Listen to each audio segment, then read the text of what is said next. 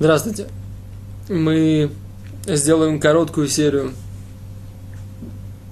уроков, которые будут посвящены запрету разжигать и тушить огонь. Очевидно, что в шаббат нельзя разжигать и тушить огонь. В храме при строительстве было нужно разжечь огонь для двух целей. Для того, чтобы использовать каким-то образом огонь, с одной стороны. С другой стороны, для того, чтобы создать угли для дальнейшего их использования. Поэтому оба этих варианта, в принципе, запрещены Торой. То есть, каждый раз, когда мы используем огонь, а именно получаем удовольствие от огня, света, тепла, э, даже если нам не нужно создать угли или пепел, само создание пламени запрещено. Теперь, если мы хотим с помощью огня перевести или создать э, какое-то горючее вещество в состояние пепла, удобрения и так далее и тому подобное, в этой ситуации мы говорим, что это тоже запрет Торы. Есть разные виды разжигания огня. Есть, они делятся, в принципе, на вещества горючие, то есть использование разных горючих веществ, какие какие, бы, какие бы то ни было, горючие вещества запрещены, а именно керосин, спирт, э, дерево, э, нефть, все что, все, что горит, газ, понятное дело, да, самое вещество, которое мы используем сейчас больше всего. Все это запрещено разжигать в шаббат.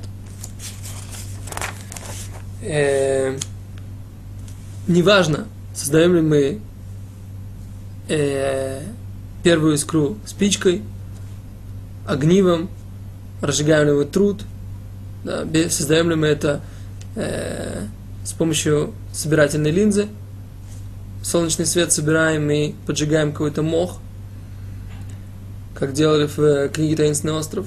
Всякий раз мы, э, если так делаем, то это запрещено Торой. Э, здесь мы видим, что есть принципиальная разница. Если сварить воду в черной кастрюле на солнце, у нас есть черная кастрюля, которая как бы э, поглощает максимально солнечную энергию, покрытая кастрюля, покрытая черным бархатом, так сказать, как вот кастрюля, на ней э, налеплен как бы ткань из черного бархата, то есть как бы это максимально собирающее, поглощающее свет вещество, и мы ее поставили на солнце, вода в ней нагрелась, это можно сделать шаббат изначально. Теперь собрать солнечные лучи и поджечь мох или древесину, или выжечь, выжечь что-то на какой-то поверхности будет запрещено из-за запрета разжигания огня. Выжечь что-либо на поверхности будет также запрещено из-за того, что мы пишем.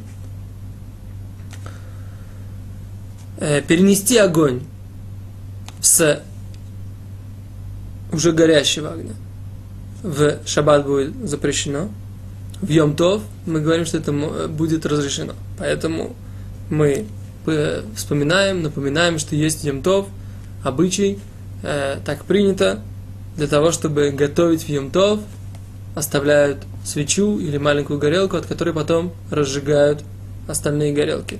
Разжигать можно в Йом-Тов, тушить э, нельзя, кроме редких случаев, которые нужно оговорить отдельно. Добавить э, масло или любое другое топливо в свечу или куда-либо еще, это тоже запрет разжигать огонь. Несмотря на то, что огонь уже существует, и мы только продлеваем время его горения, все равно это попадает под область определения запрета разжигать огонь. Не только когда мы создаем огонь, а именно пламя с помощью какого-либо топлива, а также раскалить нить накаливания, это тоже считается разжиганием огня. То есть, всякий раз, когда мы раскаляем вольфрамовую нить в лампочке Ильича, то есть в любой электрической лампочке, или э, если у нас есть э, спираль у обогревателя, которую мы раскаляем тоже, и она выделяет тепло и обогревает нам помещение, всякий раз это называется разжиганием огня. Несмотря на то, что мы не создаем огонь, но состояние металла, когда оно когда металл раскаляется до красна, до бела, он, это считается созданием, разжиганием огня. Хотя бы потому, что можно от этого металла разжигать другой огонь. Если у нас спирали закрыты, и мы не видим их раскаления, очевидно, что это тоже запрещено. Если у нас есть флуоресцентная лампа, то там у нас нет разжига, нет э, нити накаливания с одной стороны, но с другой стороны там есть искра, которая проскакивает в момент зажигания этой лампы, и эта искра нам необходима, поскольку, несмотря на то, что она происходит, она проскакивает буквально на долю секунды, поскольку, поскольку это тот процесс, который нам нужен, и таким образом мы э, пользуемся этим огнем, это тоже считается разжиганием огня, и поэтому включить, включить э, флуоресцент в шаббат муть нельзя.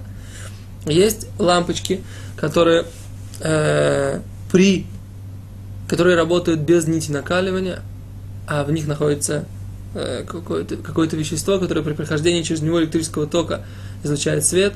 Такие лампочки зажечь в шаббат не запрещено с точки зрения запрета разжигать, но, отда, э, но все равно остается запрет э, создавать электрическую цепь, и поэтому только компетентный раввин может знать, в каких ситуациях мы можем облегчить и включить такую электрическую цепь. Мы не разрешаем шаббат без консультации с высокого уровня компетентным раввином.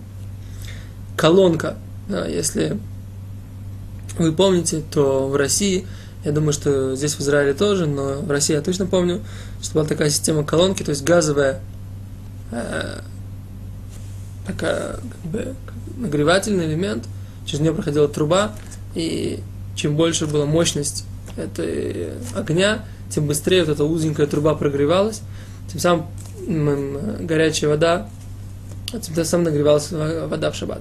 То есть закрыть и открыть там воду, открываешь воду, фитиль, который горит – в этот момент открывается газ, фитиль зажигает э, тот газ, который, который в этот момент поступает, и, вода начинает нагреваться. Это запрещено в шаббат пользоваться этой колонкой. И не только открывать, но и закрывать тоже, потому что в этот момент человек тушит этот огонь. Поэтому, используя, если человек открыл нечаянно, это вообще относится, если человек нечаянно включил свет, нечаянно открыл, э, зажег какой-то огонь, исправить ситуацию, то есть потушить, нельзя. И поэтому, например, если свет мешает там, ребенку спать в этой комнате и так далее и тому подобное, что нужно сделать? Нужно обратиться к раввину, в принципе, а и один из вариантов попросить не еврея потушить этот свет, если действительно ребенок не может спать, и это приводит его в состояние, что он будет принципе, болен, чувствует себя плохо, не выспится, нет другого места, куда пойти спать и так далее и тому подобное, в этой ситуации можно попросить не еврея выключить этот свет. Любая, любой термостат, который тоже, тоже работает за счет того, что в тот момент, когда мы открываем, термостат измеряет температуру и зажигает тоже, опять же, эти нити накаливания, как бы увеличивает мощность проходящего тока, за счет этого нить накаливания больше э, раскаляется, это тоже запрещено. То есть все варианты, запре, все варианты нити накаливания, разжигания огня, шаббат запрещены. Понятно, что если существует какая-то опасность для жизни, то все запреты Торы отступают. Имеется в виду, я имею в виду шаббатные запреты. И поэтому, если есть опасность для жизни, понятно, что можно разжигать огонь и так далее. Но если нет опасности для жизни, то мы перечислили все варианты запрета зажигать огонь в шаббат. Спасибо, до свидания.